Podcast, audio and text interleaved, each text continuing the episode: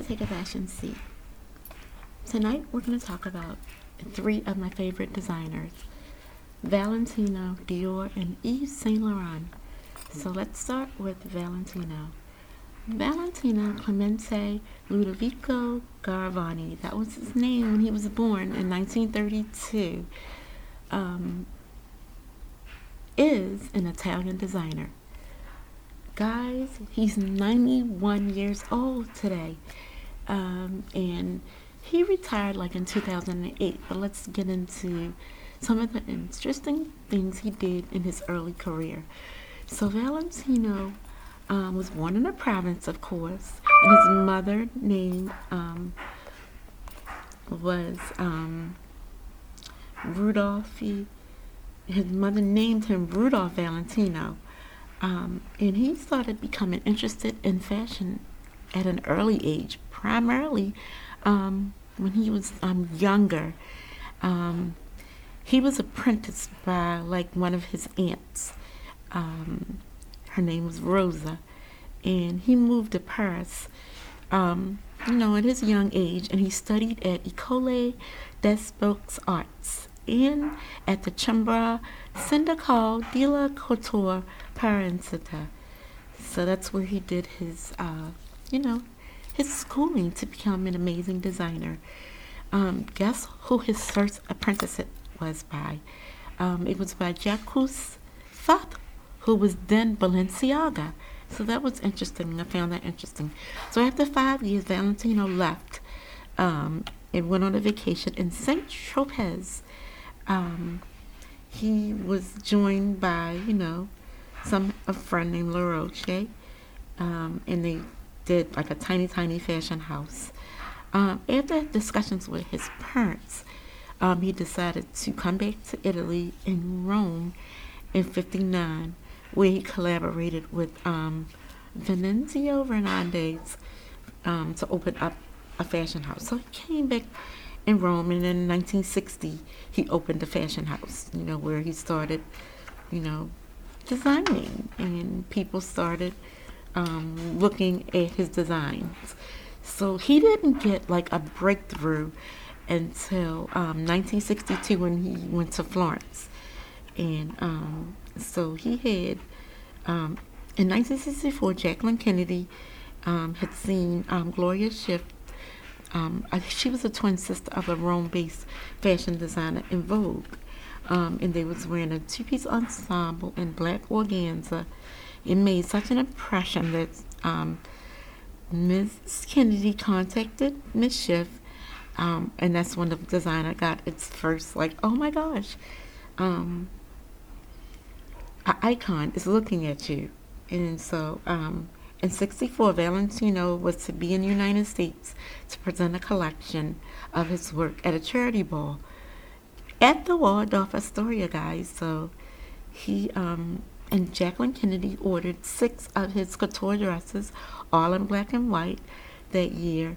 Um, Miss Kennedy ordered like six of them, guys, and wore them um, the year one of them she wore during the mourning of President John F. Kennedy. So she was like she loved Valentino dresses so much um, that she started wearing them, and then it was like a snowball. And you know he started creating all kinds of things. He made it. He um, he made a lot of like ethnic looks, silhouettes. He did um, middies and knee length um, pants dresses and some hot pants so Valentino tailored a lot of like beautiful um, padded shoulder knee length skirts and um, portraits from the 30s and 50s styles. So in 1972, he started doing only skirts. So he did bright colors, knee length. I mean, his skirts was just, like really popular.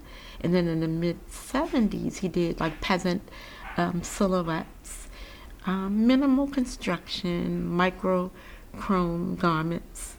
Um, in 78, he did the big shoulder pads, the formal suits. Um, and, you know, in the 70s, he was in New York and he embraced a lot of um, the Vogue editor in chief, Donna um, talked about him. Um, in the 80s, he started doing designing stuff for Joan Collins, um, in from the show Dynasty. So you know he was big time. Then that's when I was looking at his clothes because I used to love Dynasty. So um, I would see a lot of his his clothes on the show. Um, Joan Collins wore a lot of them. So in the 80s, he you know he kind of like followed the short narrow skirt line, broad tops. Um, start working with Saint Laurent, Givenchy, you know, with the shimmy dresses.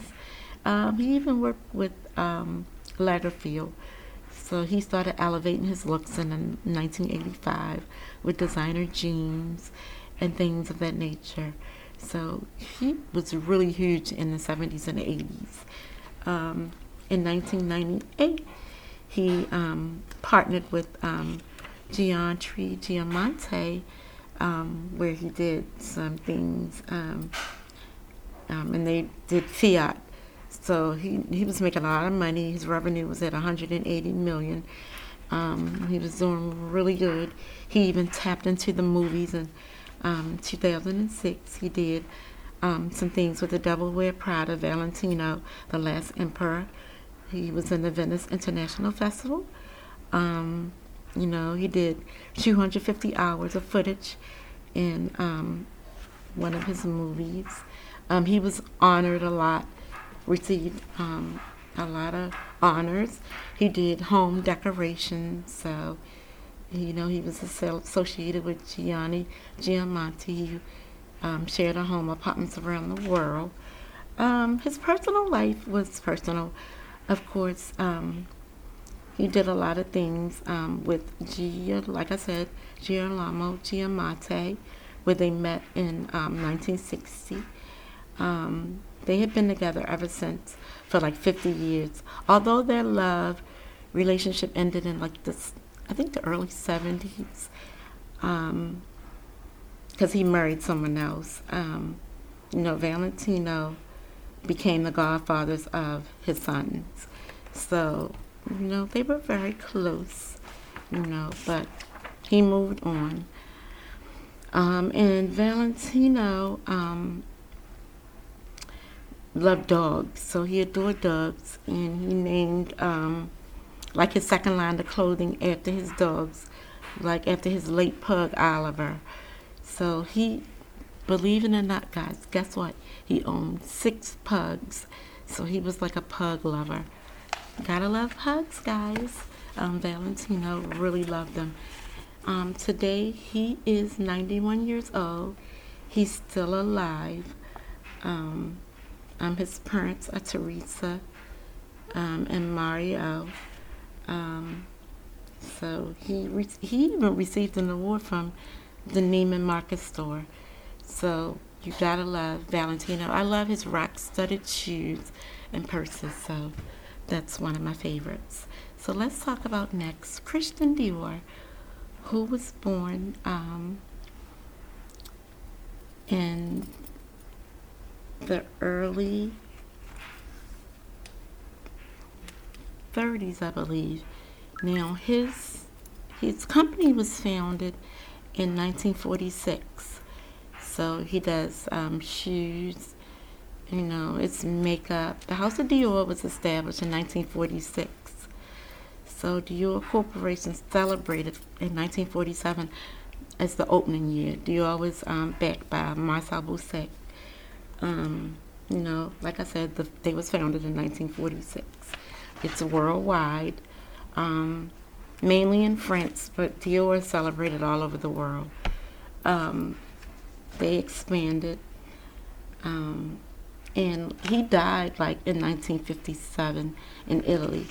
But um, in 1949, Douglas Cox um, traveled to Paris and meet with him to discuss having to a pieces made in the Australian market. And um, he did some things with them. Um, the agreement between Dior and Douglas Cox really put Australian dressmaking on the global stage. Um, you know, he collaborated with Chanel, Ralph Simons, um, he did a lot, you know, in the 50s. He did um, dresses for Alfred Hitchcock film Stage Fright. Did a lot of stuff for models in London. In the 50s, he did things with Princess Margaret. Um, he appeared on the cover of Time magazine before he died. Now, um, I love um, Christian Dior. He did so many beautiful things in the world of fashion. So many beautiful things. He, I mean, his his brand is everywhere, all over the world, guys. I think we all owe um, own a piece of Dior in some way or the other, from makeup to shoes to, to brands. Um, he worked with so many, he collaborated with so many designers. Um, Dior created a strong partnership with celebrities, working closely with them. Um, he did a dress for Jennifer Lawrence, Lupita Nyong'o. Um, he was just very successful. He worked with Rihanna. Just so great in the land, in the world of design. He died in 1957, I believe. Yeah, 1957 he died. Like I said, in Italy. Um, but his work lives on. The Dior will forever be etched in all of our souls. Such a great designer. Um, so let's go into Yves Saint Laurent, um, which is a French luxury designer founded in 1962. Hot to couture, ready to wear, leather accessories, and more. The brand expanded in the 80s. Um, men's and women's fragrances, cosmetics. Um, you know, it's just Laurent. I love the purses. The chain bag is my favorite. Um, Saint Laurent did haute couture designs with Tom Ford, um, Fashion Museum in 2001 and 4. Um, he suffered um, poor health because of drug abuse, depression. I'm not going to get into it because I hate gossip. But he went through some things, and I like to celebrate people, so we're not going to dig deep into all of that. Um, he did so much work, collaborated with so many models, celebrities, etc. Um, he did beautiful, inspired dresses, beaded evening dresses, silk jumpsuits, evening gowns. Um, he launched um, a production company in the art cinema, did costume designs. He did a production company for films. Um, he did things for um, Revive the Andrade, WGT Rider Collection, and Super73 uh, electric bikes, skateboards, and surfboards. He just rise to every occasion, met every need in the design world. Um, he died on June the 1st in 2008. So sad because he just contributed to the world of fashion in so many amazing ways. Um, he did Chinese clothing as well as things for pop art. Um, he worked with Picasso. Saint Laurent is credited for um, in 1978 for doing um, some things with um, Louis de La, Lafay and Betty Cortex, uh, Lolita Costa. So he his fragrances smelled so nice. Um, he was real well well known for ready to wear clothing. Um, his revenue was estimated at five billion dollars, guys. So can you imagine? I mean, Saint Laurent is just forever be known for so many beautiful things. The fashion house forever be graced, graced and loved by many. Like I said, my three favorite designers, other than the three I spoke about earlier, um, is Valentino, Saint Laurent, and Dior.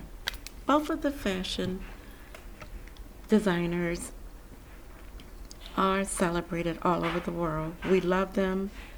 We'll always embrace them. And we will forever wear their fragrances, their clothes, and talk about them for generations. We'll be passing on the topics down to our grandchildren, and I hope the grandchildren pass it on to theirs. They'll be forever discussed, guys. They're icons. And um, thanks for listening to me talk about all three of these iconic designers. They are forever be etched in history of design. Thank you for listening again to Take a Fashion Seat. Good night.